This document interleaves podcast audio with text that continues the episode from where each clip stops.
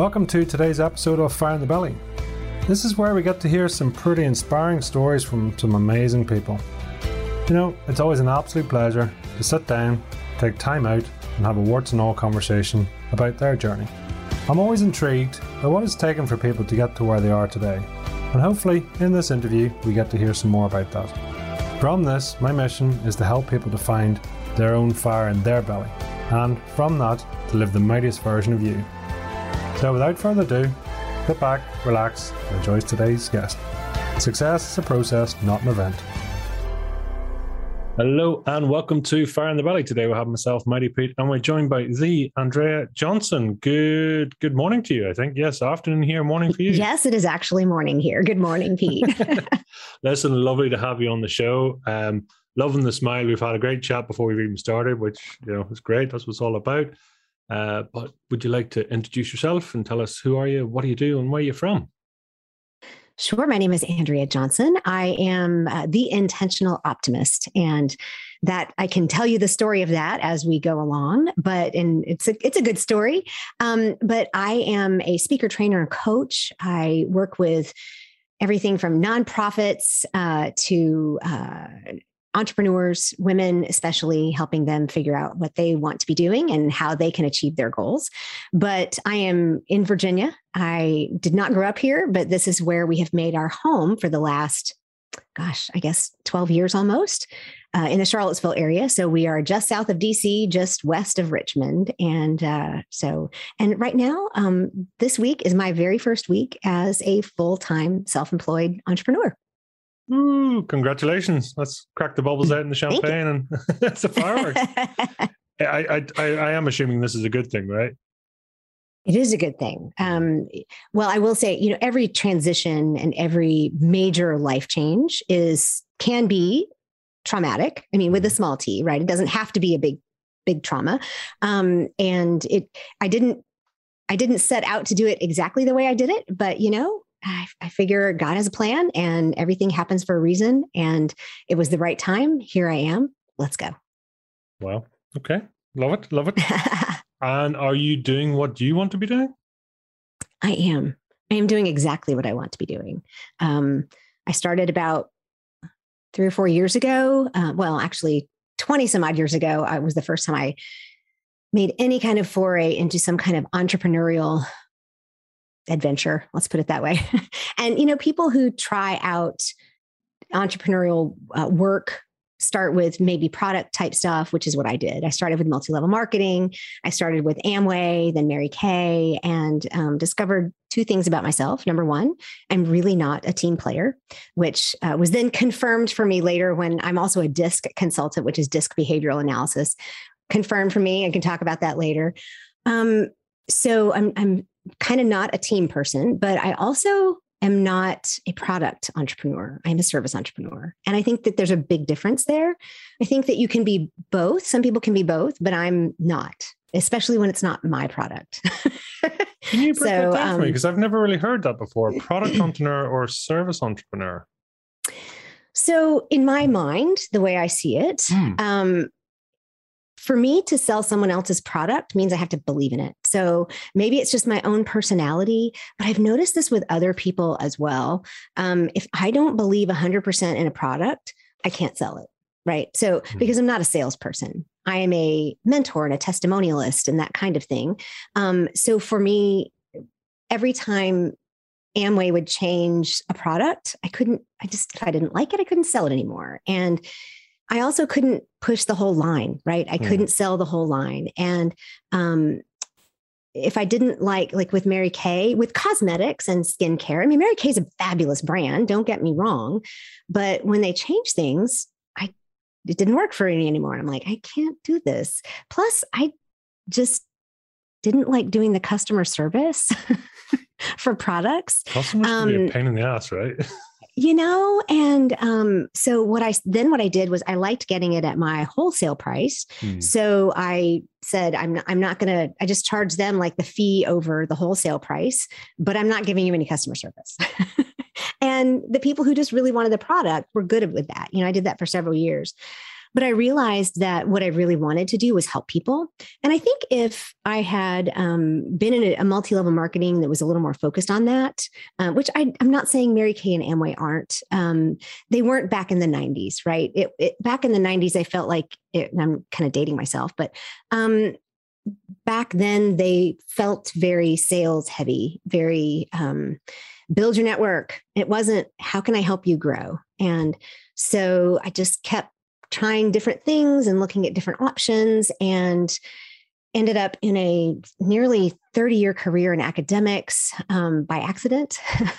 um, didn't want to be an administrative assistant, didn't want to move into research administration or operations. I didn't, I just needed a I needed to do a job and there were strengths that I had that worked well for that. So um, what I realized several years ago was that I really like working with people and I really like helping people. And I looked at my husband about five or six years ago and I said, I, I just want to help people. Isn't there a job where I can just help people?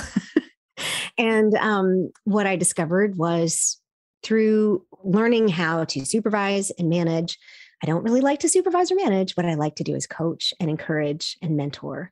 And when you know that, then you have a direction to go. So it, I like to call myself a late bloomer, um, but I think overall we bloom when we're supposed to. And I have 30 years worth of skills and strengths that I've built that I like, and some I don't, and some that I will use that I didn't expect to use. And um, so for me to be a product entrepreneur, going back to that, would be I'm based on or trying focused on a specific product line. And I, even if it was mine, maybe if it was mine, I could do that. But products aren't good for everybody, and helping people is good for everybody. And mm when I talk about being a service based entrepreneur, I offer my services. So it's a little bit more personal. It's a little bit more, um, I don't know. For me, it's a lot more intentional, and that's part of where my my title comes from or my business name comes from. But I, I don't know if I broke that down very well. I feel like I was talking a little bit in circles. Did that make sense? No, it did. But I was I I'm sitting here trying to split the gap between um customer service and helping people. But it seems to be that it's related to a product. There's like a third party. So there's you, customer, yeah. and product. And right. when that triangle doesn't seem to work, if especially if you're not feeling the love for the product, or right. not there's anything wrong with the product per se, but um, that three way relationship just doesn't seem to work. Is, is that is that a fair summary? Yeah, I think there's a lot of three way relationships that don't work, and I think that's a really good way to describe it. There's a rabbit hole. It's we almost, that, yeah. There, there were many days where I felt like the product was this unwelcome guest in the room. And um, you know, I I just it just wasn't for me. And and that's okay. I just needed to find what was. So I've wanted to be my own boss for half, more than half my life. And um, now I finally am. Hmm. Oh well. Before we really get into it, tell me what what does fire in the belly mean to you? Well, I think that there's no way you can get away from saying it's some kind of burning desire. Um, mm-hmm. I think that. Are you talking about my own fire in the belly or just in general? Yeah, sure. What it means for you, yours, you know, because that's the other thing is, I mean, do you have it? Do you think? I think I do. And I think it started with me. Um, mm-hmm. And it's then the the journey that I have taken that I would like to take other people on, um, or that I'm currently on and would like to take other people on, where my fire in the belly would be to not be trapped in or captive to other people's narratives or other institutions' narratives of what my life is supposed to be, and kind of the freedom from that. And um, I've been trying to do that since I was a kid. I was always kind of the black sheep, never in a bad way. I was the good girl, but I was the black sheep in that I just didn't fit in or my personality was just different. Out of four people in my family, I am the oddball, I still am. And at my age, you'd think I'd come to grips with that, but I hadn't always. And so it, it's been some hard roads. I've walked a lot of um, trails that had nothing to do with who I was or needed to be. They were what I was supposed to do. They were mm. set out for me as this is a good path for you, or this is the practical way to do it, or this is what good Christian girls do, or this is what smart women do, and this is what strong. It's like, how about what I do? And just laying aside all of the narratives, and it's surprising how many there are. Um, just to become authentically myself to be and that just i feel like those are just terms that people use all the time but hmm. to just i mean i have on my phone um it says free to be me i don't know if you can see it but it says free to be me and it's based on ephesians 2.10 where paul is talking st paul is talking to the ephesian church and he's kind of explaining to them that they are in christ jesus as christians created for good works, created to do specific, special things. And it's okay to be different. It's okay to have specific, special things that I'm created to do because that's what he created me for. And so my desire is to help other people, organizations figure those things out and do that for themselves. Mm. What sort of comes across there, you know, is is that almost like a pleaser gene to try and fit in? You know you mm-hmm. we become very compliant we become very agreeable right. and, and seeking sort of pleasure or seeking uh, yeah seeking, seeking acknowledgement elsewhere to try and feel like there's something right inside does that does that make sense yeah i mean when for me i don't even know that it was i guess it's a people pleasing thing but um i so if i mentioned earlier that i'm a disc consultant and uh, if you're not familiar with DISC, it's the four quadrants, and um, uh, there's 70% of the people are what we call steady. Um, the rest of us fall into the dominant or the influencing or the compliant, which is the creative group. Um, and when you look at mine on the quadrants, I have zero S. so I'm literally the definition of a non team player. Um, and so I'm a very high I, and each type, each quadrant is kind of motivated by a, a, fear. And my greatest, as an I, the greatest fear that an I has is rejection. My next highest letter is a C, the compliant or creative. And they're the ones who are like the detail people and they get it right. Um, that's always right. So their greatest fear is getting it wrong. So as a high I, C, and D, my fear of rejection and getting it wrong was and then the, the D is the fear of the D is um, being undermined or being taken advantage of. So those I, I hate to say that we're motivated by fears, but many of us are. And I think underlying a lot of what we do are specific types of fears. But in general, a lot of times our behaviors are kind of we focus in on behaviors that eliminate those fears for us. And so for me to look back over my life and say, yeah, I did those things because number one, I didn't want to be rejected because I really felt like I was the odd bird or I, the black sheep. I have black sheep things all over my house. Um, and I also want to get it right. You know, I'm a pastor's kid, a missionary kid. I met my husband in seminary. I'm a pastor's wife. Um, I'm a Bible teacher.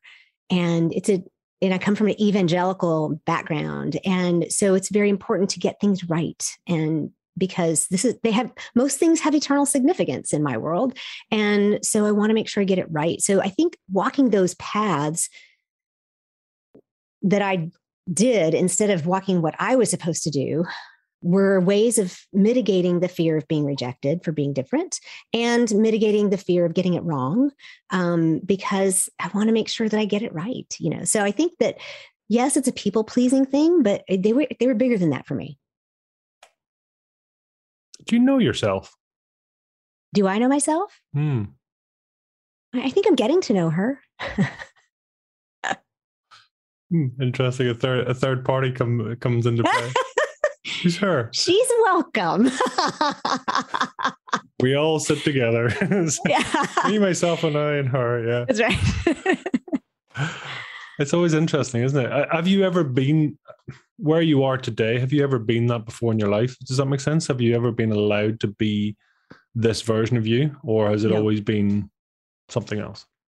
It has always been something else. Hmm. Um, I have been through, um, I've suffered from mental illness, bulimia, and depression um, as an example for trying to control certain things. Mm. Um, and, and, these are not like secrets, right? These are not, mm. I don't mean to be um, evasive. They're things like I was constantly, I was overweight from a very young age.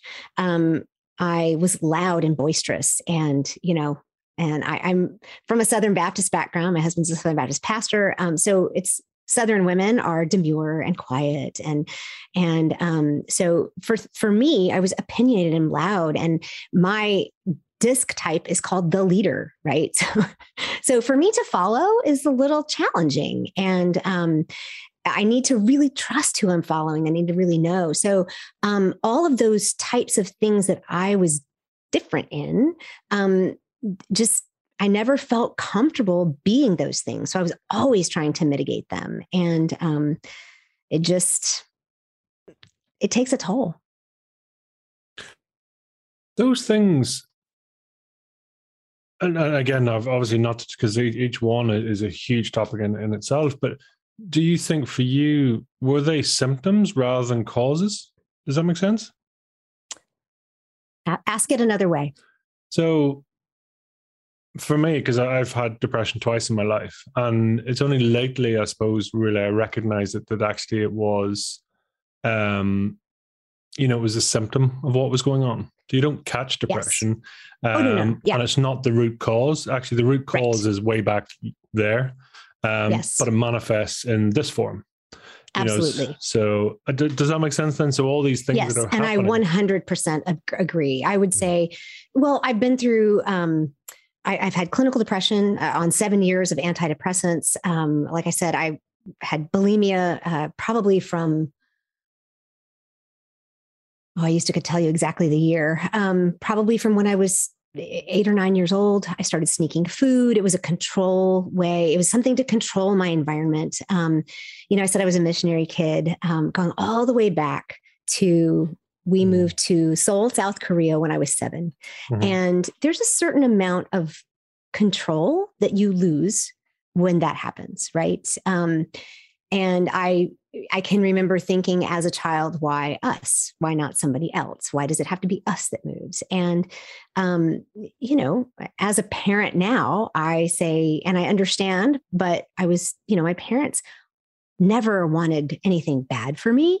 Um, and but going all the way back to those things the um, the moving overseas that was huge uh, no longer having american i mean 1974 in seoul south korea it was still almost a third world country. Um, they were up and coming but within the next 10 years by the 84 olympics and or 88 olymp 12 years i guess by the time i graduated from high school in 84 um, it, it was a very different place. But even my own parents being raised in Southeast Texas with specific mindsets and being Southern Baptist with specific mindsets and being a missionary with specific mindsets, all of those things um, were like little boxes, you know, and to, to, and I felt very compelled to stay within those boxes. Um, fortunately, I was also raised in a missionary community. So it was ecumenical and I saw things. But the problem with seeing things and being told things is that there's this dissonance constantly. And I didn't know how to deal with that. And so I dealt with it by controlling the food that went in my mouth. I would sneak food. I have amazing stories. I was sneaking food as a child. By the time I went to college, um, it really exploded because I just was not prepared to be on my own in Houston, Texas. And um, when I was, I literally turned 21 in the hospital in a 12 week program for bulimia and depression. Um, so, eh, you know, yes, all of those things are symptoms. Um, even bad attitudes, I think, are symptoms of us trying to deal with things that just don't quite click or that we're not willing to deal with. And um, so, yeah, I agree. All of that is symptomatic. Yeah, super. It is super, super interesting. You know, that's change slash control slash, as you say, you know, it's uh, trauma is a heavy word, but it's, you know, many traumas, many, you know, as humans, we generally, we think we like change, but I'm not sure that we do, right? It, change is always hard, no matter what, even if it's a good change. Hmm. Um, this summer, like I shared at the very beginning, uh, this is my first week as a full time self employed entrepreneur. My entire family has been sick, and I am currently sick. and I think part of that is a culmination of the last nine weeks. It's been a hard summer. Mm. Um, like I said, it didn't happen the way I thought it was going to happen. It it didn't um, the way I became full time self employed. I wasn't quite ready. I had benchmarks I wanted to meet. I had financial benchmarks and those kinds of things I wanted to meet first. But other things happened in my job and in my life where I said, I know I can't wait. And um, I am fortunate that I have an extremely supportive and loving husband and son. And we crunched the numbers and he said, let's do this. But then leaving a, a, job that I've been specifically at that job for six years and then at that university for 10 and a half. And prior to that, so I was at University of Virginia. And prior to that, I was at Johns Hopkins University. I mean, these are not in the United States, these are not insignificant institutions. And um, I have a good career to fall to, to look at. Um, and so losing that identity, all those things are are change. And so I consider myself to be in the middle of a big transition. I'm constantly like working on giving myself grace. Um, I have coaches that I'm talking to that are helping me with that, but it's it's not easy. No change is easy. In the middle of this summer, we also, or at the beginning of the summer, we went on our because of COVID, right? and we went to Hawaii, which was amazing. um, but getting there, I'd forgotten how hard it was. And I'm not eight anymore. And um, so, you know, at nearly 55, getting to Hawaii is an ordeal from the East Coast. and seeing it through adult eyes is different. So, there was, I loved your reference to trauma. I'm starting to understand that a lot of the things that I've gone through in my life are considered trauma by trauma experts. None of them are big trauma. Most of them are small to like, there's a few medium ones in there, but in order to be able to deal with some of that, you have to recognize it and say, I, I actually have have some fallout from some of these things. And just going to Hawaii and seeing it for uh, it differently through completely different adult eyes. Um, and then in the middle of my vacation, I got some news about my job. And then I came home and then I decided to quit my job. And two weeks later, um, this I knew was happening, but my dad got married. And I mean, so um, it, my identity is shifting um, in every way. So when that happens, we we have to be able to take stock and say, all right. I'm stepping into this new identity and pushing through that is always hard. And mm. even just getting in there. Yesterday, I'm not going to lie. I, I, one of my former employees called me to say, "How's your first week going?" And I just started crying. I said, I think what I really want is to be able to just do my fun creative stuff and have a paycheck again. And she's like, no, you don't. so being able to talk about those things and being able, pardon me, to have people that will help you recognize those things and just be willing to just push through the feelings. Cause like I wrote in my journal, got these feelings and I just need to walk through them um, because they're not easy. And if if we don't though, Pete, that's when we have symptoms, right? That's when we end up with depression or bulimia or um in you know I have a friend who had diverticulitis and didn't even know it and was like rushed to the hospital. Um, or uh, heart problems. That's when we, or stroke. That's when we push through those things and we don't allow ourselves to take the time to transition and understand our feelings. Then we have the problems. Um, I had mm-hmm. a counselor once who was he was great. And he said, he described it as a screen door. I don't know if you've ever heard this, but feelings are, they just blow through. Sometimes they blow really hard and sometimes they're just a breeze. And if you have a good screen on there, they can always blow. But if you close that off and don't allow them to blow, eventually the door is going to come off the hinges and then you're going to have problems. So ever since then, I'm like, okay, screen door. I just need to let things blow through. So, um, yeah, symptoms are something to pay attention to. It's like a barometer. Mm. No, it truly is. It's, I mean, that expression, your know, life's happening for you, not to you, comes to mind there. You know, as you speak, yeah. it's that evolution. It's like, yeah, okay, I might need might need to get the seatbelt on, but um, yeah, this is this is going to be interesting, right? You know, yes. Uh, uh, generally, are you pain driven, pleasure driven? Where do you sit? Because I mean, I'm getting a bit of both there. It's like planned it all out. It all kind of went wrong.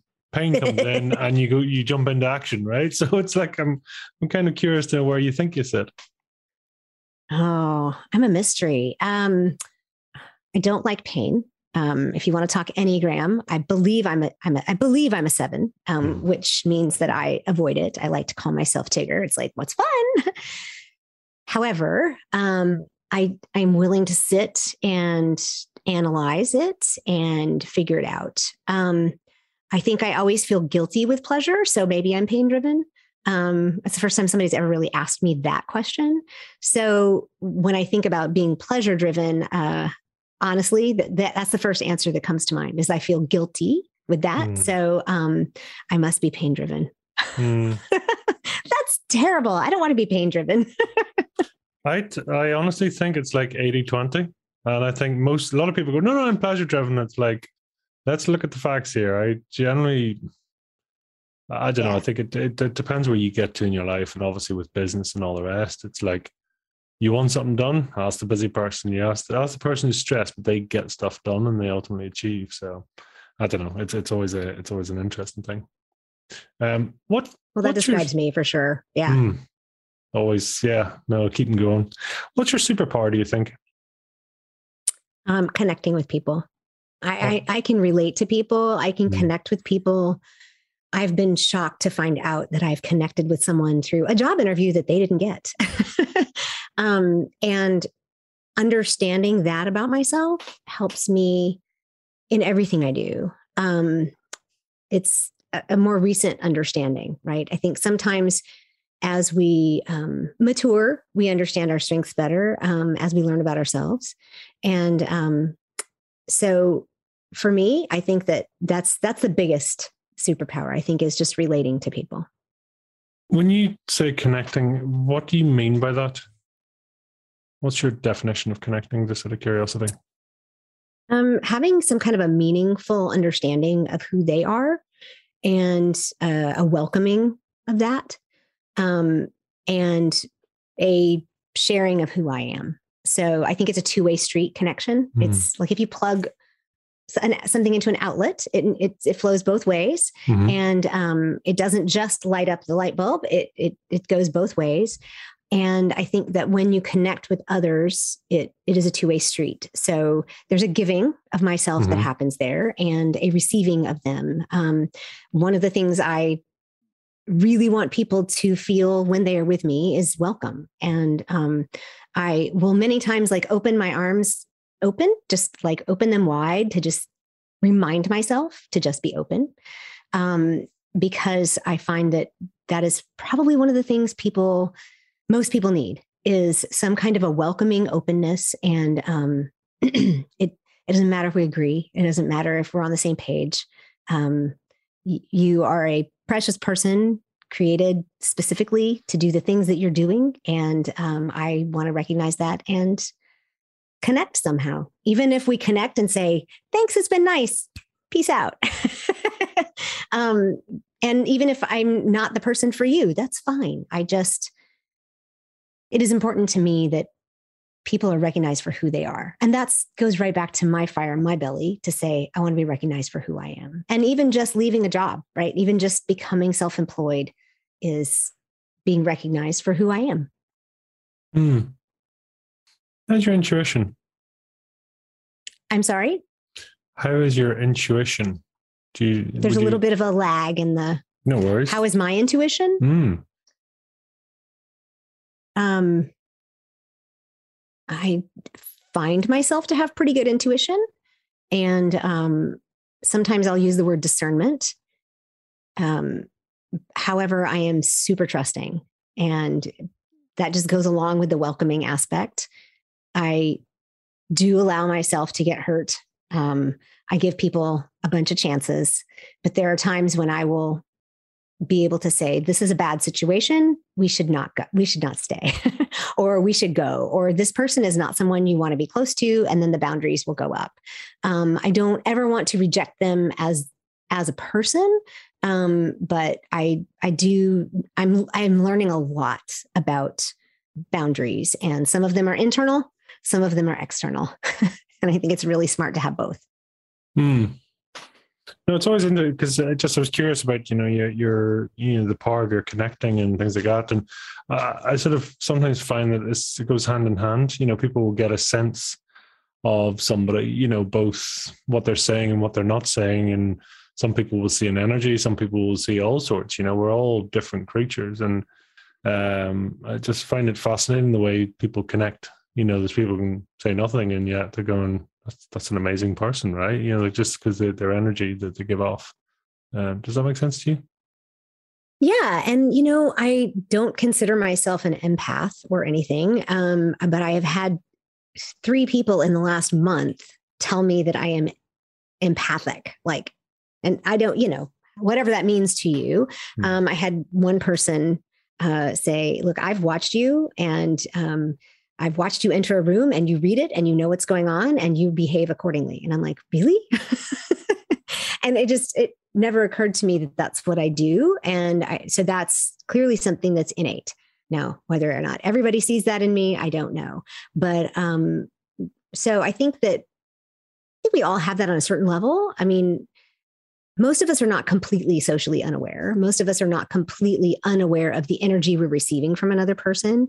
Um, there's all kinds of data and studies that show that we do understand other people's energy. And, you know, when you talk about marketing and sales, it's like people get when you're desperate. Um, we love Cesar Millan, and uh, I love his. He's the dog whisperer guy, and he's got a new show out on I guess National Geographic, and he's talking about being a better human for better dogs. But he keeps saying, look, when you touch that leash, the energy from your hand goes straight to that dog. And I'm like, that is exactly what happens with all of us. Um, when we give off a certain amount of energy, um, whether or not I quantify that somehow or not, people just can feel. I don't. I don't know. We're not dumb. mm. people were all smarter and more intuitive than we realize. Um, we just may not have been taught to recognize it. It's people. I've heard someone saying, you know, it's, it's it's like we're all huge tuning forks. You know, as we connect, yeah. it's it's almost like we we sort of pick up on the, the vibrations and frequencies around us. You know, it's yeah. Uh, do, do you find in general do people get you? Most of my life, no. Um, most of my life um, because I am, like I even just said, I'm a mystery. Um, I don't mean to be a mystery. I come off as very, um, or I come across as very extroverted, but the reality is I'm kind of right on that border and I'm very introspective. Um, so for my extroverted, highly extroverted mother, it was, why are you sitting around doing all this introspection? And for my introverted father, he's like, what the heck? You know, so I was like, um, so no, I don't think people have ever. My husband gets me, um, but the older I get, and the more I just welcome myself and be myself, the more people get me. And um, I, I think as I grow and mature, I think more people are getting me than I realize, and will say to me things like, I so I have a membership community um, for female entrepreneurs, and I have couple of them say i would i would follow you anywhere. I'm like but why? Yeah. so i think sometimes people get us um, more than we get ourselves. And i just find that as a challenge and an encouragement to continue to grow to get to know myself. Um, so in the past maybe no i don't think so. And um, but as i get to know myself other people are going to get to know me and the ones who get me will be my people right? Mm, absolutely. I mean that's that's the thing. I mean, and that's, I think to me, that's a very wise answer. It's like, I am who I am and love me or don't love me. That's okay too. You know, it's, uh, you can only control what's inside. But uh, how are you with liking yourself and loving yourself? Oh, you know, the answer, supposedly, the answer is, oh, I love myself and I accept myself. I cannot lie. I'm just a terrible liar. Um, when it comes to truly loving myself, I'm re- I'm still learning. Um, because I'm still letting go of a lot of those narratives that I'm supposed to be a certain way. And when I don't measure up to those, um, then I've obviously fallen short. And I just, it doesn't mean, well, so I guess the most honest answer is I'm just, I'm continuing to learn to love myself. And mm. um, I think if we're all honest, that's really the answer we should be giving. Um, but um, yeah, it it's a journey, um, especially for somebody like me who's walked the roads of living in a box for a long time um, mm. and being able to break out of that. When you come out into the full sunshine, sometimes it's like, who are you? Um, and it's scary. And um, what's interesting is that most people will probably not see me as a really different person than they saw me before. Um, it's just me seeing me as a different person and mm. being willing to just live it out. So there's a lot of source work there, isn't there? Really, I mean, it's it's as you yeah. say that introspection. you know, potentially, and it's probably unlikely, but the the the outgoing part is similar. But actually, the the tone, the context, the the energy, the you know everything will change. You know, um, as you do that, but it's uh, i mean how how aware are you of yourself? Does that, does that make sense? I'm getting better at it. Um, as you know tigger I'm not always aware. Um, I have been kicked under the table a couple of times, um, just a few, and I have been told you you don't get it, and uh, you know because I I do like to see the happy sunny side, and mm. um, so but I'm getting better and better at that. Um, more aware of what thoughts are popping into my head, the more, like you say, source work. The more thought work I do, the more um, I examine my feelings in light of, okay, so what thought is creating that feeling? Um, I'm a coach, right? So the first person I coach is myself. And the more I do that, the more aware I become. Um, and quite frankly, when I don't feel well, the more I look at that, the better aware I become of or yeah, the better aware of myself I become. I think that's what I was trying to say. Mm, that makes a lot of sense. And and for you, I mean, take us back a bit. What was what was you know mini Andrea like? You know what what sort of a child were you? Um, I was what sort of child? I was loud. I was, and see, I'm still trying to overcome those words as like bad words. Um, I was fun. I was happy. I was gregarious. Um, when I when I learned the in spelling, when I learned the word gesticulate, I figured out, oh, that means I talk with my hands. And gregarious meant I was just fun and I enjoy being with people. And mm. um, uh, I was a cheerleader. Um, I was a volleyball player, and I'm creative. I did some writing. I eh, dabbled in a little painting, but not so much. Did a little, you know, every year I redecorated my room. Um, but I was I was pretty insecure, and mm. um, I did I did take things personally. I was chubby from like well, I was when I was born, I was late and I was only five pounds, three ounces. And I like to joke that I would I immediately started catching up and just didn't quit until I had gastric bypass surgery 16 years ago. Um, but so I was a chubby kid and um, I was insecure about that. Uh, growing up overseas, in Korea means you're in a culture of people who eat like one of the most healthy diets in the world, and they're small people. And um, even in an expatriate community, I just was always, I was always the chubby kid. And so that aspect was always difficult. Um, I never felt truly I don't I don't know that people didn't accept me. I just I just didn't accept mm. myself, right? And um the narrative I got at home was thin is good, fat is bad. And so there was constant work in that area. Um, I recall being on Weight Watchers starting in about fifth grade, maybe sixth grade, um, and being handed my my lunch going to, to school was uh, a half a tuna fish and mustard sandwich, um, a boiled egg, and a tab, uh, maybe some celery sticks. so of course I managed to find money around the house and buy ramen noodles. And, you know, and in Korea it's ramyun and it's like way better than the stuff you get in the States. So I don't know about what you get over there in Ireland, but um so I found ways around that mm. to control um I felt like I was being controlled, so I found ways to control it. And, but genetically, my family, both sides, genetically, we just we're hoarders in the weight department, and um, so it was it was a natural proclivity for me, and I think starting early on.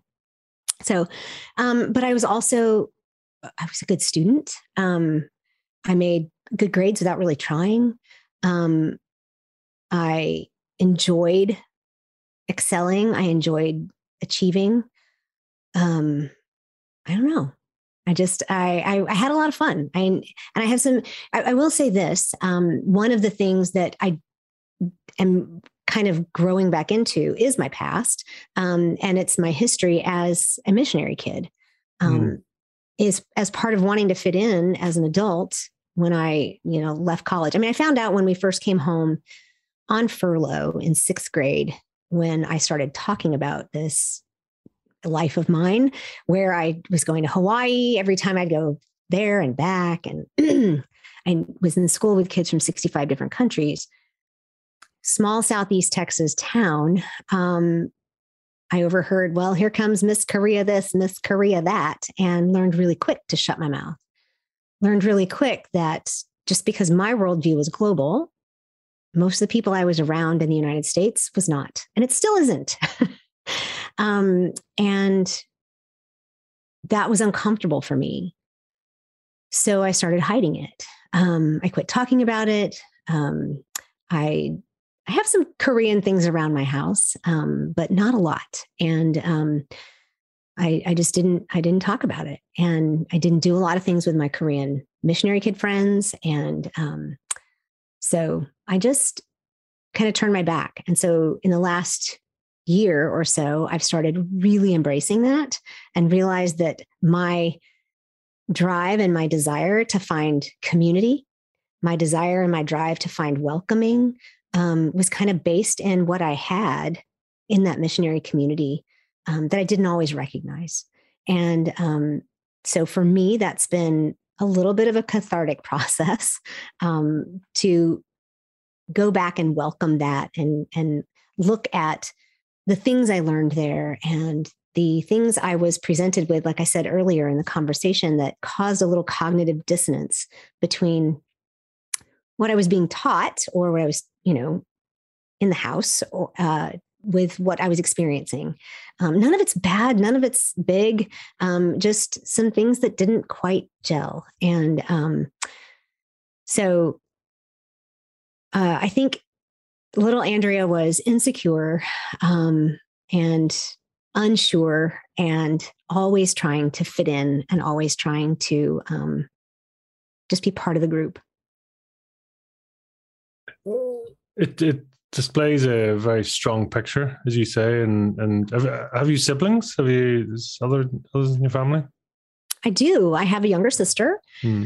um, and what's funny is that we always called her my mother's junior um, because her personality type was very much like my mom's. Um, and you know, as we as we grew up, she kind of stayed near home. I left home because I went to college in uh, 1984. My family was still in Korea, and so I left home at 17. And I did go back for a little while after college because I just needed to regroup. But she ended up marrying her high school sweetheart, just like my mother. And so it's like there was, and she was a fairly compliant child. Um, I was the one who was always banging my head against the wall with my parents. And, um, you know, it, it, it made for when I moved home, she was still there because we're nearly five years apart. And um, she said, You know, Andrea, if you just say yes, ma'am, no, ma'am to whatever it is she says, or yes or no, sir, and just, then you can just do what you want because that's all they want to hear. like, what? and, you know, my sister's not, she's also not a rebellious kid and also a good kid. Um, I just felt that to be so duplicitous, but that tells you how different our personalities are. She was very like, whatever, you know, like, thanks, And then she would just go do. And um, for me, it was, I felt like I was respecting them more by telling them why I disagreed. they didn't always see it that way. Um, so yes, I do have a younger sister who married, ooh, how many years before me? A lot. Um, so five or six years before me. And um, wait, four years before me. And um, then had children before me. And um, so the birth order kind of switched because she also stayed within five to 10 miles of my parents. Um, so I went from being the oldest, rebellious ish, to then switch to kind of like treated as the youngest. Um, very different, very different roles. And funny, isn't it? The, you know, the roles that people do sort of assume or fall into, or whatever. You know, it's it's going through. Uh, tell me what what triggered you to decide to change. You know, because you talked about, you know, in terms of even that journey to decide to almost intentionally set out to love yourself and to to really be something different. I mean, what was there a turning point? Was there a, a you know an episode where you said enough? yes, um, but I need to take a break. Yeah, so I mean, really, the, the turning point for you when actually you were, you know, deciding, or, or I mean, was it a conscious change and said, "Listen, enough's enough," or "I deserve more," or scratching your head and going, "There's something different"? Do you do you remember that? So the very first one was when I was, like I shared before, I turned 21 in the hospital for bulimia and depression. Um, so the very first one was three quarters of my way through college. Um, I was spending in my college a little apartment um, days on end in the dark, um, binging on Texans will understand this Blue Bell ice cream, um, and not going to class, um, just in a severe depression. Um, I decided to take control at that so i don't know what it was at that moment but something just told me i need help and um, I, I, I think more of it was i just i guess that the exact moment for that very first pivot was i was a pre-nursing major um, this is yet again something i was doing that was very practical right and i had to tell you my dad was like prescient in this area he said nurses will always have a job he said that the job security for nurses is amazing. Um, and this was in like 1980. He said this. so here we are, 2021, and uh, he's still right. And having just left the University of Virginia health system, I know it's hard to find good nurses. Um, and so I, I, was good at science and so I, I, was doing this but in at houston baptist university um, where you do all of your pre-work and then you take like an intro to nursing class and then you do almost all of your nursing work down at the houston medical center.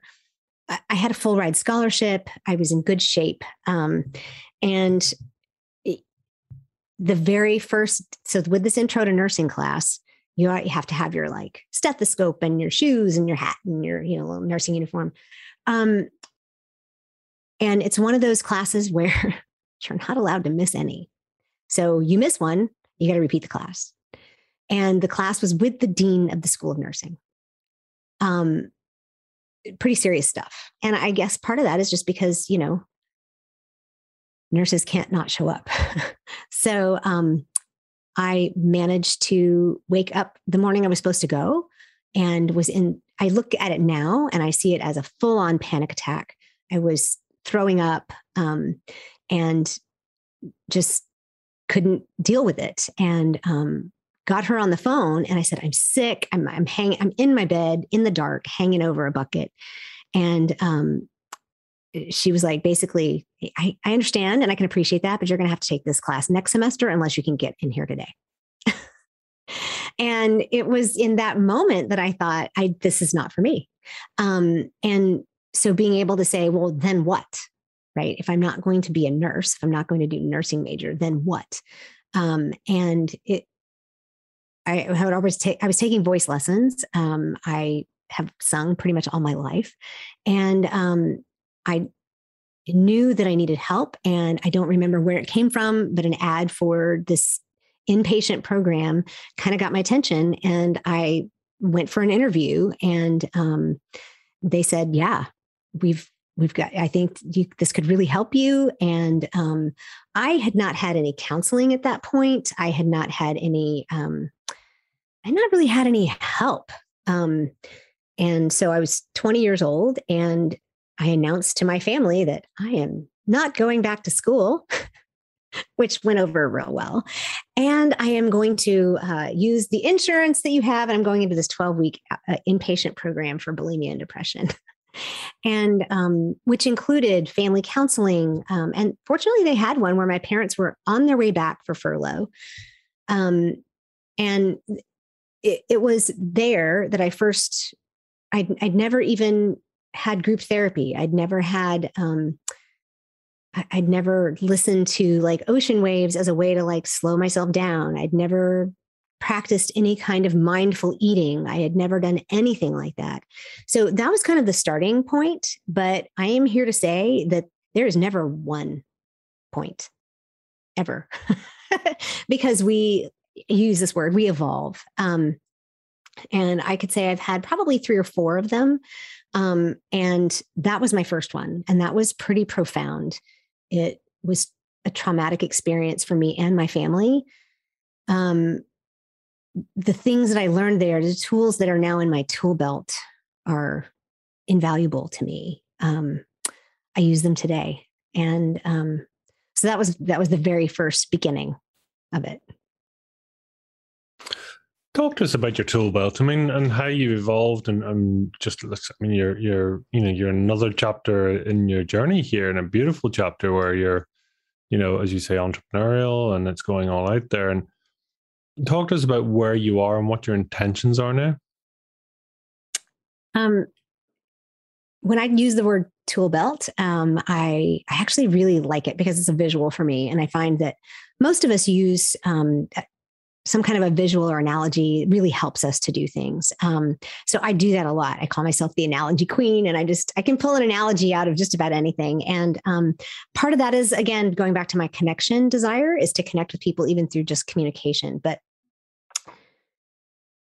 having good self awareness practices, good self diagnostic practices, um, maybe some cognitive cognitive behavioral therapy practices that um, that help you to, or even just anxiety, anxi- anti-anxiety practices. Those are all things that we could put in our psychological tool belt, and to have that with you at all times means that um, when you're in the middle of an anxiety attack and you don't realize it because you've actually done a lot of things in your life to help you mitigate those things, but you're sitting at a stoplight and you start to see blue stars, you realize, oh dear, I am holding my breath. so, what is it that I need? I need to turn off that, open the windows, and like process or like put the car in park so that at the very least they'll honk at me instead of like me drifting out if i pass out drifting out into to traffic but having those kinds of tools to be able to say, um, something's not right. This is a canary. This is a in the coal mine. This is this is um, the tools that will help you recognize, and then tools that will help you um, recognize the problem, and then tools will help you diagnose what that problem is, and then tools that will help you deal with those problems. Um, or if you don't want to call them problems, um, issues or thoughts or um, challenges or dissonance, whatever it may be, um, having things like that, understanding who I am, understanding my personality, understanding my strengths and my weaknesses, understanding um, that I just love to communicate with people, understanding that I am prone to um, worry about not being accepted. I am prone to worry about other people's reactions to me. Understanding all of that plays into all of those diagnose, you know, it's like these are like little flares. um, and then having like the thought model from Castillo, being able to say, this is a thought, this is a feeling, this is an action, this is a results. And well, if the thoughts are the thoughts regarding the circumstance are the problem, let's rethink here. Um, and being able to then not only help myself, but turn around and help others. Um, and that I think having a tool belt means that, I mean, if you're a handyman, you got to have a tool belt, right? You're going to have a screwdriver in your tool belt. You're going to have a hammer. Um, not everything needs a hammer. Not everything needs a screwdriver. Um, so having a good variety of tools is also really helpful. Um, breathing practices, um, grounding practices, uh, walking outside and putting my feet in the grass, um, slowing down and taking a deep breath. You know, all those things are very, very helpful. And if if you don't have any tools, you're just going to react out of whatever your normal proclivity is. And your actual, you know, so you have your podcast. Um, do. Which, and the intentional optimist. Mm-hmm. Give give us an overview. What was the intention? Pardon the pun. Uh, and why a podcast?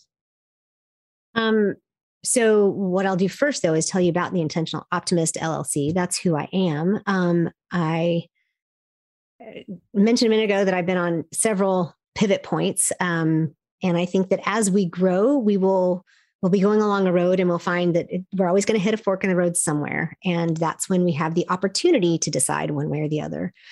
Um, and as I matured and grew and got to know myself better, um, I had quite a few of those. The most recent was um, obviously leaving my job, but the, really the, the biggest pivot was um, in February of 2017. We lost my mother to a battle with breast cancer. Um, it was expected. She'd been fighting for 10 years, she had lupus before that. But if you've lost a loved one to cancer, mm. um, or to any, if you've lost a loved one at all, no matter how prepared, air quotes, you are, you're never prepared. There's always grief. Um, but for me, um, the relationship with her um, as the one who sent me to school, as the one who sent me to school with a tab and a boiled egg and um, tuna fish mustard sandwich, which whenever I share that, people are like, gross. And I'm like, don't knock it till you try it. It's not horrible. Um, as the one who tried to make me into what she considered to be a acceptable, beautiful woman, um, part of going through that inpatient program was very difficult for her.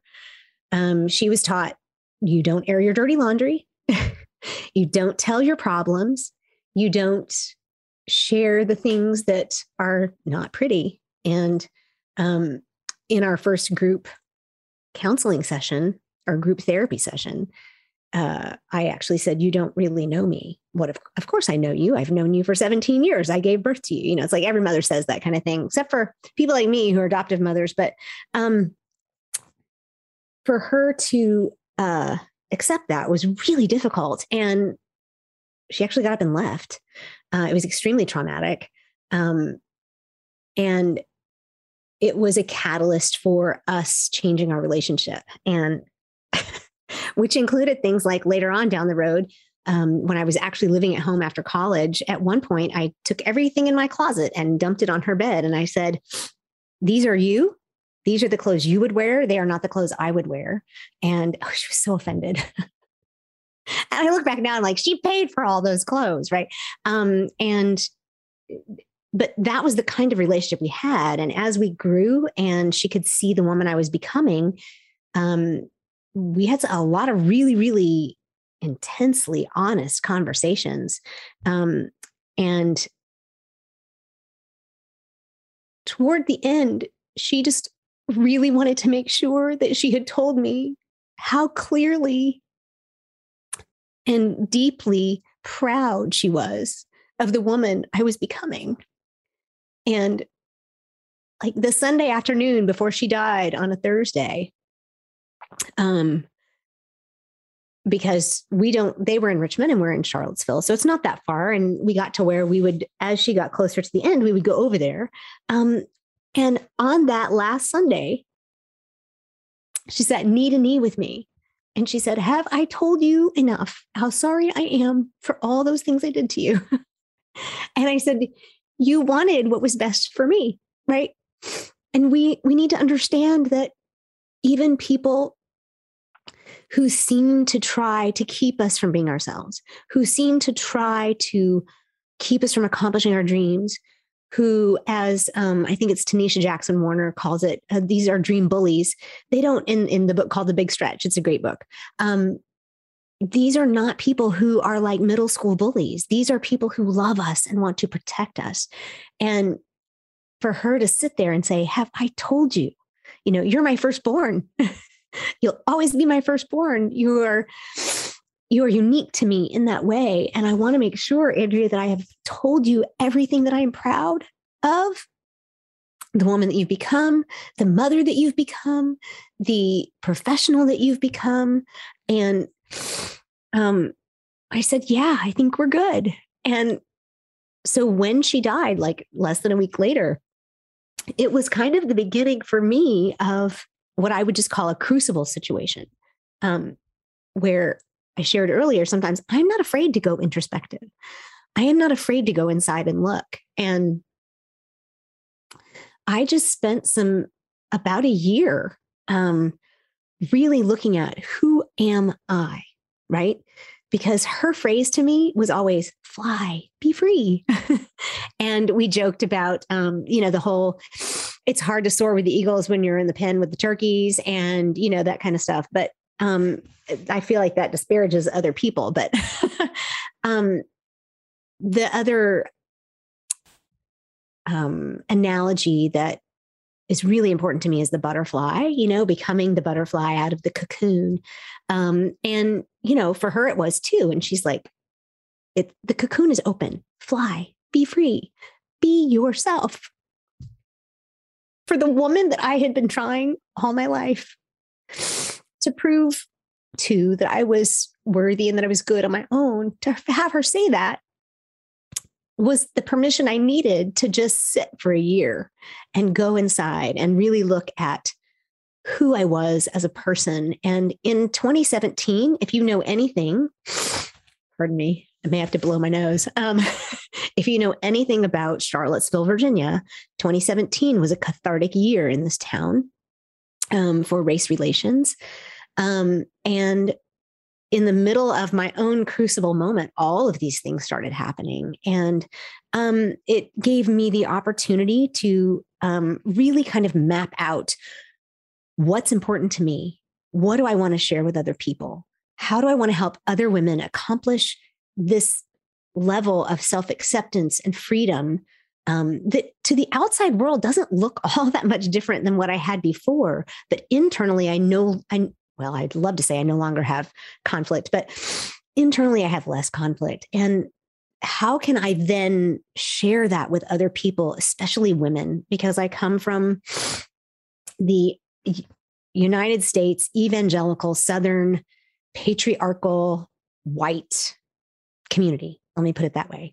Um, and so I just started mapping, I just started writing out, you know, like word vomiting, just putting it all down. Um, as a Christian, as a believer, since I was eight years old, I am a Bible teacher. Like I said, I went to seminary, which is where I met my husband. Um, scripture is extremely important to me. I see it as the ultimate truth. Um, and one passage of scripture that I hadn't really paid attention to because um, I feel like in that community, it's always presented in a way that I feel is not accurate. And that's Proverbs 31. And if you're not familiar with it, it is a passage uh, where King Lemuel, it's not all of Solomon's Proverbs, but King Lemuel's mother is talking to him and telling him about the woman that he needs to look for in a wife. And um, I had always just kind of seen it as, you know, she cans her own food and she homeschools and she never cuts her hair and she doesn't wear makeup and she's nice to everybody and she's, you know, she has 50 kids, you know. Um, but when my mother retired, my dad gave her this beautiful calligraphy of um, from a, a, a, Jewish rabbi of Proverbs 31, that passage 10 to 31. And when he moved out, part of 2017, um, one of the things he did was he kind of packed up and he moved into a really nice continuous care community. And um, looking at that, I was like, huh, I need to go back there. And so I went back to Proverbs 31 and I started looking at this woman who turns out to be this badass businesswoman. And um, she is a fabulous mother, um, but it doesn't mean that you have to be a mother to be a great woman. Um, but she is a shipping magnet and a um, she's a marketer and she's a philanthropist and she provides for people and she helps people and she's smart. And I mean, she buys a field, plants a vineyard, sells the wine, and then makes money on it and then develops it. You know, um, her husband is well known because of her. And so as I started looking at everything I had been learning on my personal growth journey and everything I could see in there, in this whole kind of crucible year of writing all these things down, I actually ended up kind of I like patterns. um, so I kind of was, I just said, where do these, how do these things connect? What do all these words connect to these words? And how does this all go together? And I ended up with basically six tenets or six pillars at the time I was calling them. Um, and I wasn't quite sure what to call it, but um, my mother was what we would call a true sanguine.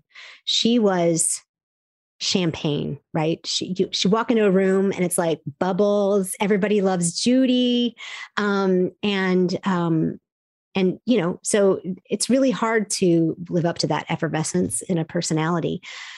But there are pieces of me that are very much like her, um, and like I said, I don't mind the introspection. Um, but I don't want to dwell there. I don't want to dwell in the past. I don't want to, I don't want to only be in here. I want to give. I want to, I want to at least try to be that effervescent part um, because I've been given a lot. I've been given a lot of insight and wisdom and um, encouragement and um, knowledge. And so at first I just thought, well, I just want to become sanguine. nobody knows what sanguine means anymore. And um, so as I was kind of looking at what I wanted to do, um, I said, I want to be intentionally optimistic, um, which does not, by anybody's definition, mean that you are a Pollyanna or um, a sunny optimist and I only see the good side. I don't see all the bad stuff. Because the reality is, you can't see the good stuff without i mean you can't see the light without the dark and you can't see the dark without the light and it's all part and parcel together and um, so that's where the intentional optimist came from. Um, I then ended up getting my coaching and speaking certification through the John Maxwell team, which is an international leadership group. And as a leader, I want to help other women be leaders because I think that women are underserved, underrepresented, under under everything. And um, especially from that community I came from, we are supposed to be followers. And doggone it, I'm just not a good follower. and I know there's a lot of women out there who are not necessarily cut from that cloth either.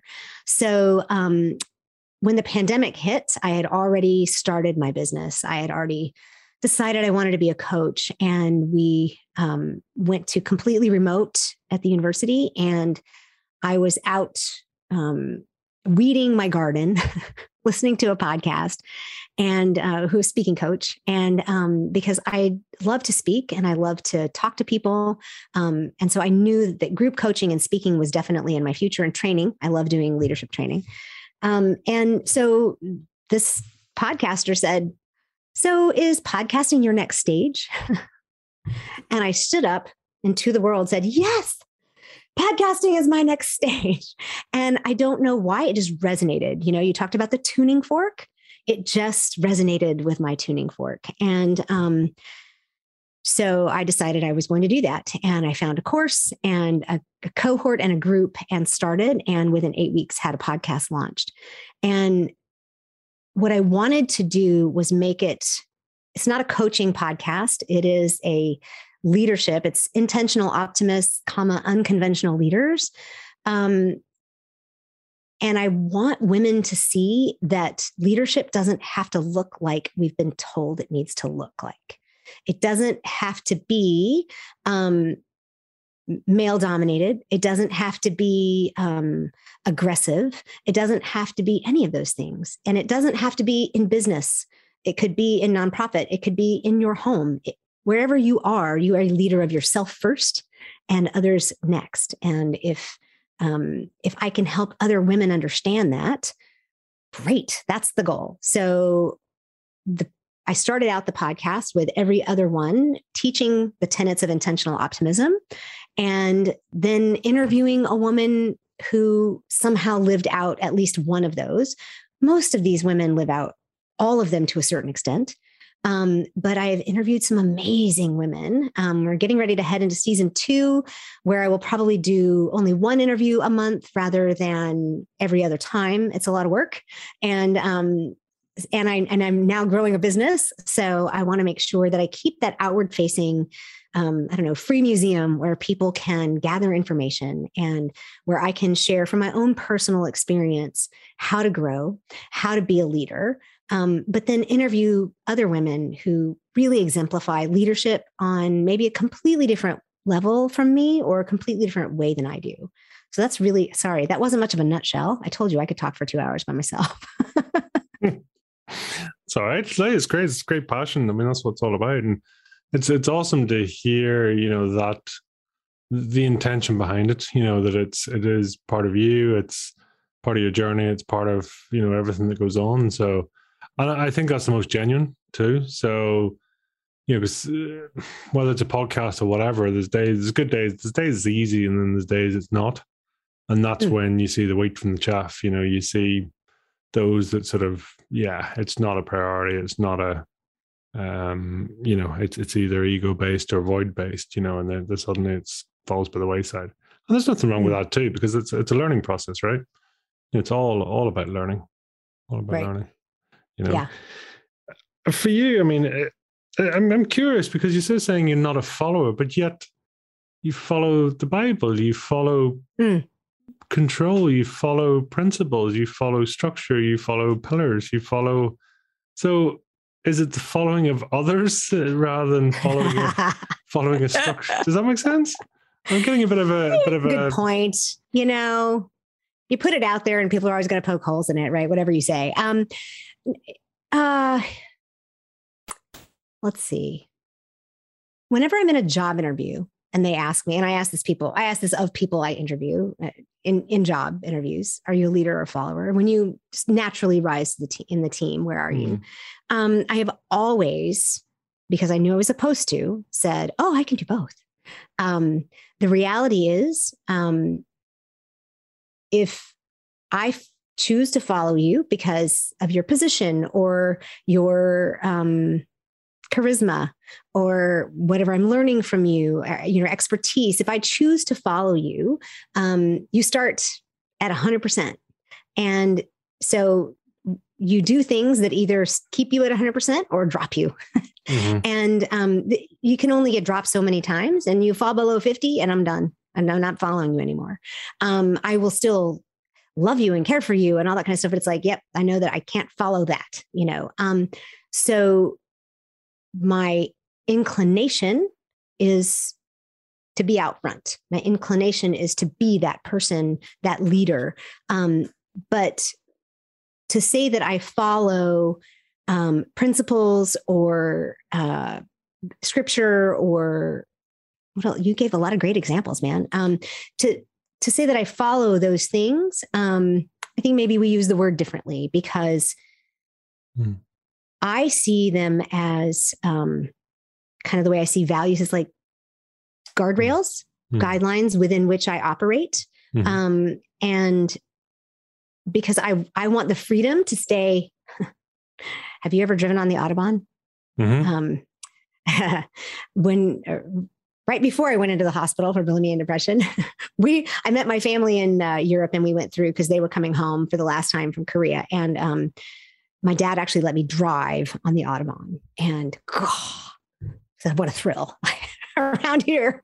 And I still to this day drive a BMW because I want to just like, um, but um, being able to just have the road and being able to go wherever I need to on the road that is a general road to get there hmm. um, I I still to me freedom is not going in circles or going off the road. Freedom is being able to um, have safety within really good boundaries. And do those boundaries move sometimes? Yes. Um, have I been on a journey for in, even in my spiritual life where um, I'm discovering that a lot of the things I thought were biblical principles are actually s- social constructs? Yep. Um, so that means those boundary lines are moving a little bit, which actually gives me a wider place to roam, which Mm. um, is a lot more freeing. Um, and for me, the tenets of intentional optimism are not, um, they're really more of a personal growth plan. Um, they then, and so, yeah, I think following some kind of a plan is very helpful for me. Mm. Um, but you'll notice it's my plan, it's not yours. so, in that sense, I'm following a plan that I've pulled together from a lot of different places um, and feel really confident in it, but it's already changed up a little bit in the last two years. So, um, yeah, I'm, I'm, I'm more of a, I'm still more of a leader. I think I'm going to stick with it. Mm. No, it's, it's it's it's always curious, and I mean, as you say, the devil's in the detail with it with the language as well. You know, it's um, I mean, I'm curious. Would not that you have to, but I mean, if if, if you were to categorize yourself either religious or spiritual, where, where would you sit yourself? Uh, I'm going to say I'm spiritual. Um, no, maybe I'm not. this is the pain pleasure question, isn't it? Um, We will think about it. Oh, um, well, for many years, and this goes back to a little bit of the ecumenical question that I had as a child. Um, looking at denominations that are more liturgical, then if you're not familiar with Southern Baptist, um, Southern Baptists are autonomous churches and um, we're part of a convention, but very much from the pro- Protestant side of um, a little more Holy Spirit led um, rather than liturgical. Like I was taught from the Southern Baptist perspective, liturgical is bad because you're limiting God or you're limiting the Holy Spirit. Um, and now I look at the liturgical calendar, I'm like, gosh, there's so much comfort in knowing that there's this this repetitiveness to it or that that God never changes and we can Hmm. see that in the calendar. Um, so but being religious, doing the things, being a specific way because of because it's accepted or in order to, to earn something, that's not who I am. Um, so if that's your definition, um, I'm I'm not. I don't believe that I earn my salvation. I believe that that is something that is a free gift um, through grace. And so for me to say I'm more spiritual than I am religious, it's because I don't. I work out and prove my my salvation through my works, um, but I don't think that my works earn it, which I think is what religion is. So that's my definition. No, it's- I mean it's a great. Be that as definition. may. Yeah, yeah, no, that's and it is. It's always, it's. I, th- I think to have that clarity is quite powerful in itself, you know. And Yeah. in terms of where you're going and your intentions for the future, I mean, do you are you intentional about that? You know, do you do you forward plan three years, five year plans, ten year plans, or is it the the work of God, or is it you know where where do you sit on that? Um, yes. And um, Yes, yes, and well, even in Proverbs, it says we decide, and God actually puts our steps out there for us. Hmm. Um, I think that if I'm going back to scripture, talking about how he ordains things for us, um, we're a participant in that. And um, for me, right in this moment, because I'm in this transition of becoming an entrepreneur and like growing my business, um, I'm still a little bit fuzzy on the three to five year plan. I have Mm. ideas and dreams. I I am I'm a good big picture thinker and visionary. Um, I can see books in my future. I can see speaking in my future. I can see um, s- some big things. Um, I don't know how I'm going to get there. I don't know exactly what it's going to look like. Hmm. Um, but no, I am not a free floater. I am a planner. And I think that staying, for me, staying in the word and constantly bathing my mind and renewing my mind in that um, gives me the ability to plan better gives me the ability to plan based on my strengths and the opportunities that are put before me and to have the discernment to know what's good and what's bad mm. um, or what's a good investment or what's not a good investment and um, so in mm. general mm. yes i'm a planner that's where the intentional part comes from mm. and, and do you have a sense of your capabilities do you, do you know what you're capable of no no i don't think any of us really does um, I think that we have a glimpse of what we're capable of. Mm. And I think that our circumstances, our environments, our willingness to be true and honest to ourselves, um, I think those help us realize what we can really, what we're really capable of. Um, I, you know, thought I was capable of being a doctor. I thought I was capable of being a nurse. realized I can't even poke my dad with a needle for an allergy shot. You know, I mean, it's just like I can't do it. Um, so we think things about ourselves and we think we're capable of them, but you know, uh, I don't think we are. I don't think any of us truly understand our potential. I don't think any of us truly understand how big we really are and really could be, um, which is extremely terrifying and exciting at the same time. Um, so you know, thus the tears yesterday. No, I just want that safe place back where somebody was giving me a paycheck. And my friend is like, no, you don't. And so it's like, okay, it's it's actually more exciting to think I set my paycheck. I set my boundaries. I move in this direction or that direction based on what I know about myself. And um, I'm just, I'm real excited to see what the future holds because um, it's it's not just my dreams it's people telling me i encourage them. And it's like oh and that's another thing i call myself a professional encourager. Even if i make no money i want i want people to always leave feeling welcomed and encouraged no matter what. Hmm. if you were to to try and i don't know let's say we'll pick seven you know put sort of almost like seven commandments, guidelines, etc. for for an for intentionality, what would you say they would be? And Put you on the spot here. Well, you know, I have six tenants. Mm. um, so I'm going to tell you what those are mm-hmm. because um, because they are on purpose for me, and I think mm-hmm. that's another word for intentional. It's like we do things on purpose, um, and they're being optimistic and being willing to see things not only as they are, but as they could be, um, being hopeful. Um, the second is being present. And I think if if you are willing to be present, if you're intentional about being present, then you can be intentional about just about anything. Because that's mm-hmm. one of the harder things to be intentional about. Um, the third one is being is energetic um, understanding that we get to generate our energy that we actually have control over that that we can harness it we can um, generate it, we can share it. Uh, it's not a limited commodity. Uh, we can regenerate it. Um, the fourth one is courage, which is where leadership comes from. Mm. It's um, it's where we're willing to step out and do things. It's where we're um, willing to quit your job, and um, but it also is, you know, kind of not being resilient and not letting things get you down. Um, the fifth is um, oh, wisdom um, is being wise about things, being willing to be wise. And mm. I think that that entails reading and learning from others and being humble not realize not understanding that you don't have all the answers um, and that the best way to be wise is you know as abraham lincoln said better to be silent and thought a fool than to speak and remove all doubt. Um, or maybe somebody else said it and he quoted him so i apologize to anybody who may have been the originator of that phrase.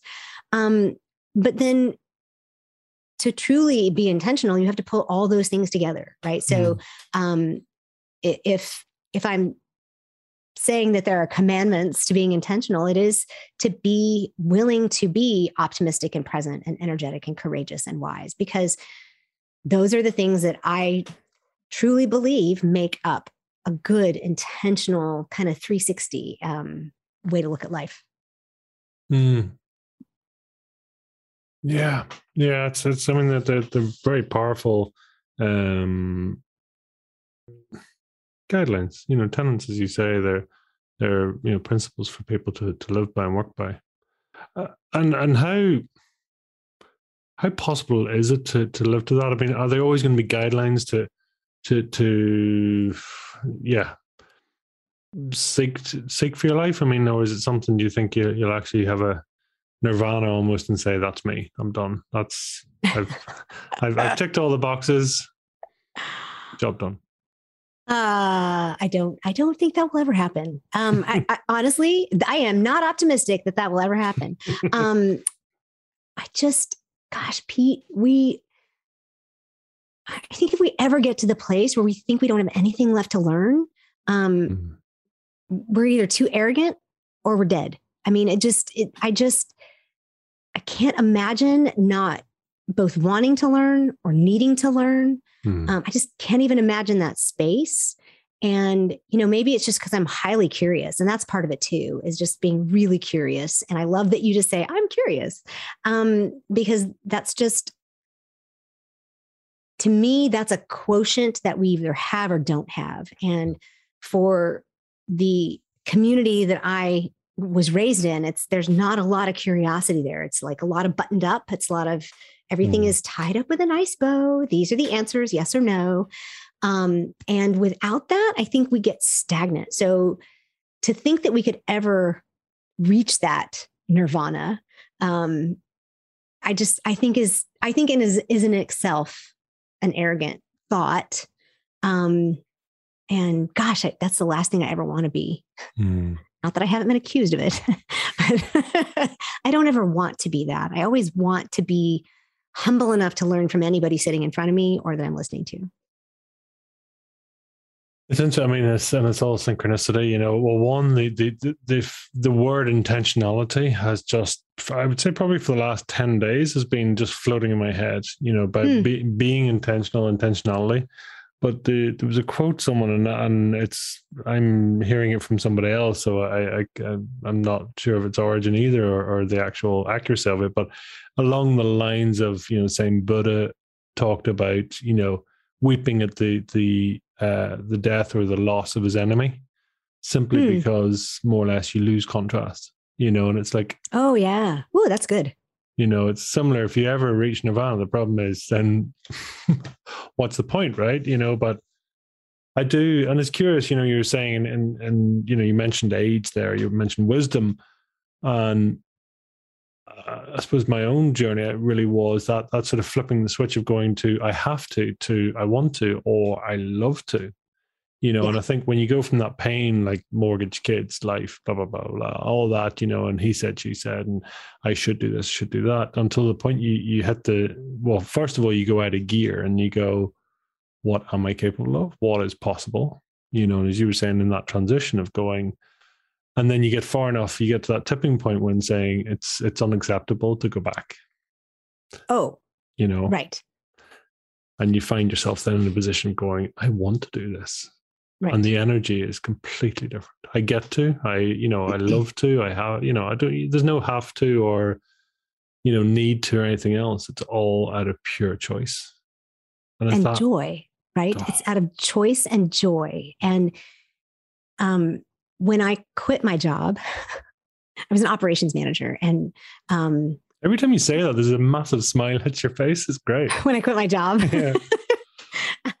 um I, have been wanting to do that for a long time. And um, my, my boss knew that I had started my own business and that I had a podcast, but he's a white man. He's not listening to my podcast. my husband listens to my podcast. And quite frankly, one person that comments more and shares more on my podcast is a gentleman I grew up with. And um, so I, I love that. So it's not that it's only a podcast for women, it's just geared towards women. So just mm. if you if you want to listen to it, you are welcome. Um, but he really kind of because I was middle management. So he middle managers do everything. And um, so when I, he caught his breath, he's like, wait a minute, I can't breathe. Um, after he caught his breath, he finally looked at me and he said, You're going to do what you love. And I said, Yeah, I am. And um, we knew it was going to be hard for both of us. And um, uh, and I, I think it is. And and but that's good, right? It's it's okay. Um, when when you hit that place, like even like I shared from 2017, going into this crucible and kind of emerging with what I call this gem of intentional optimism. Um, it's like everything was like stripped away and burned off, or seeing what happened in Charlottesville on August 11th and 12th of 2017 and having your eyes open to the racial relationship issues in the United States that those of us who are white just don't see, you know, half the time. And um, you you realize I, I I don't want to go back into thinking I have all the answers. I don't want to go back because I know. I mean, I literally my best friend and I almost 30 years we've been best friends um, and we don't have the same religious background we don't see eye to eye on most things um, and she's watched me through all of this and the biggest compliment i've ever received was for her to say to me gosh you just seem so much bigger. And you know pete i'm five foot one and a half. I'm a petite person. Um, so bigger for me means expanded means I'm growing, I'm listening, I'm instead of being a bush, as she would say, I'm becoming a tree. And um, to not want to go back to playing small, to not want to go back to safety, to not want to go back to seeing things only from my perspective. Um, I love a good kaleidoscope. And when you put your eye up to that thing, it is so amazing to just look in for the first time and see the beautiful pattern that might be there. But if you never turn that kaleidoscope, you're missing out on the beauty of the kaleidoscope, right? So, um, for me to be able to see things from a different perspective than my own, I'm not gonna lie to you, there are some that are still really hard for me. And as soon as I get hit with that perspective, immediately I'm like, no, gross, or ah, that's wrong. And then step back. This is just a perspective, right? It's not harming you. It's not, and th- that's another tool, right? That that's where tools from the tool belt come up. But being willing to do that now means that I have the opportunity to connect with people that I never could have connected with before. And for somebody whose top three values in my life are community, freedom, and authenticity, to know that that gives me the opportunity to develop community, to be in community, to celebrate community.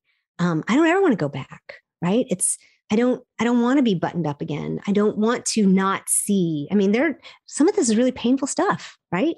I, I I would love to not see the history of race relations in my country and how I bought into it and how I understood certain things to be. And I lament that a lot um, still. Um, but I just don't ever want to not I don't want to be that person again. Um, when we grow, I mean, you would never want your four year old child, when they're 12, you don't want them to be four again. You want them to be 12. I have a 12 year old adopted son, which is a whole other story. Um, but watching him develop, he's not my DNA. So I have no idea really what he's truly going to look like when he's grown. I don't really know what his personality is going to be every day is a surprise. Every day is watching him just blossom as a flower and to see him uniquely, his own, and not me is a beautiful process. I would never want him to go back to being this baby that I understood, right? It's like, I know when his nap times are. I know what he needs. I know when he needs to eat. I know all this stuff. I would never want him to be that. Why would I want that for myself? Why would I want to go from being a grown person and a person who's learning and growing back to a person who doesn't get it, right? Who doesn't, who, who has a schedule and is like fed on a certain schedule and, and buys into all of these limitations. Um, so yeah, I agree. I, when you, when you start growing, you don't want to go back. It's always, yeah. I mean, that's uh, it. Kind of reminds me, and, and, as you speak there, it's almost like you know the Alice in Wonderland. You yep. once you go through the looking glass, you know, once you you go into that vortex, you know, it's there's no going back, and you you know that expression is you can't you can never unknow what you know. You know, yeah. you might not remember it, but it can be remembered. It can be reassembled. It's yeah. you know to to to the point of knowing but uh, yeah, yeah, it's a it's a fascinating rabbit hole once once you go down and and you know uh, show that you know. But tell me, what's what's a bit of a guilty pleasure for you? Guilty pleasure. I like some Hallmark movies. Um, every once in a while, I do need a little bow tied on it. Um, the most the most common answer I'll tell you now is chocolate or wine generally. So oh, like... okay. Well, see, I'm a gastric bypass patient, so alcohol's a no no. Okay. Um, and um, just in case you don't understand, it's because um, when you bypass your stomach, you have no enzymes to break down the alcohol. Um, but I was never much of a drinker. I'm a Southern Baptist, right? So I was never much of a drinker anyway. I did like mm. a good uh, margarita, but after after gastric bypass surgery, you don't you don't partake or you're in trouble quickly because it goes straight to your blood. Wow. Um, and yeah, I like a good dark chocolate, but um, I don't do a lot of sugar either because of my gastric bypass. But um, I also I'm I'm a hmm, sound weird. I'm a sun worshiper, uh, so I I love being in the sun. Um, and there are people who are like, this is my only vice. Leave me alone. so I guess that's really my my true guilty pleasure is just mm. getting a suntan, just really enjoying it. Wow. And leisure and pleasure for you, where where would we find you? Uh, I have a pool. I have a pool in my backyard. Um, I used to say Hawaii, um, but I'm just, I think anywhere tropical. Mm. Um, I use, and part of understanding and remembering and bringing back up and embracing my childhood is we sailed a lot. We had a little sailboat. Um, I've used the sailboat as an analogy for intentional optimism, but being near the water is where I'm most at home, most mm. comfortable. So, of course, I live in the mountains, right? Why water? Do you know why is it? What draws you there? Um, I'm very rhythm oriented. Um, I I've noticed over the last several years that there's a, a very intense rhythm to um, the way I do things. I, I, take in information, I process it, I give it back out. Um, but I think part of it's the rhythm of the ocean. Um, and for me that's the rhythms are comfort right? It's like i can see the sun rise and sunset. I can um, see all of those rhythms that are natural and that are in place in nature. And so the ocean just kind of represents all of that to me. Um, i grew up on a beach in on the west coast of korea called uh. If you've anybody has been there, um, it is now taken um, I me not taken over. Um, we, the expatriate community, leased a strip of land from the Korean governments for 75 years. So we had cabins, and it was a un, it's a unique coastline. So um, I lived in a cabin in the piney woods, and I walked down to the beach, and I was a lifeguard, and so that's my that's the community that I grew up in. It was a mm. missionary and expatriate community. Every Sunday we had a different denomination preaching in the in the service. Um, and um, I, you know was in all of the musicals and i was a lifeguard and we played everybody played tennis even if we knew we were going to get knocked out in the first round of the tournament everybody played cards. Um, it was where we were just accepted where um, so to me the beach is just the place to be. And um, i love having that salty taste in my mouth. I love uh, watching the sun come up or go down, which you got to be on one coast or the other. But um, around here, if I'm on the East Coast, I watch the sun rise. So whenever mama needs a vacation, I just head on over to the coast and I sit out on the balcony and I watch the sun come up. And that's that's it. I love that. Sounds awesome. Sounds really awesome. Well, tell me this: if you were to describe your fire in the belly in one or two words, what would they be? It's going to have to be freedom freedom of thought, freedom of action, just free to be me. Um, and I thought that was my primary value, but I found that when I really looked down at, at them, I realized that community was. And I think part of that is just free to be in the community I need to be in. So if I have to use one word, the the fire in my belly is is freedom for me and for others. Mm. Well, Tell us where can people learn more about you, hunt you down, stalk you, track you, any of the above? no stalking. um, so my website, www.theintentionaloptimist.com. It does have a V in there. And um, at the very top, I have all my links to my podcast, my Facebook group. Uh, it's a Facebook group of women helping women all over the world. Um, literally, it's global. And um, I have uh, a, if you're a female entrepreneur and you want a place where you can launch your dream or your goals or, uh, and just, and have accountability and encouragement. I have, I'm a Marco Polo channels leader. And so I have a group called Launch from the Beach. It's asynchronous uh, learning where we still come together once a month. Um, it's a fabulous little small exclusive community right now, and we're going to grow it really big. Um, so that's also, it's called, it's a collaborative community button right there at the top of my website. My podcast, obviously, I'm on Instagram, The Intentional Optimist. And um, so those are the places you can find me and DM me or you know, I have a contact me button where you can contact me personally. I do some one-on-one coaching, but mostly it's group and um, work with uh, work with my my channels, and I do a lot of work locally. So um, uh, those are the places you can find me online. Awesome! What a load of yeah, fantastic connections. Great to be able to to reach out. So tell me if you if you want to leave a, a message with our listeners, what what would it be? Please do not let anybody's idea of who you are supposed to be limit you to being from being who you are. Because um, it's too easy for all the loud voices out there especially when we talk about social media and influencers it's too easy to let other people's ideas of who we're supposed to be govern who we become. And uh, just don't let them do it. Well Andrea, it's been absolutely awesome having you on. Thank you so much. I loved hearing your journey, and uh, you've I just you're going to go a long way, and, and I'm oh, delighted. Thank delighted, you. This has been a pleasure.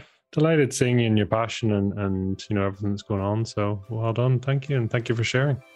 Thank you. This has been this has been a lot of fun, and uh, you've made me think.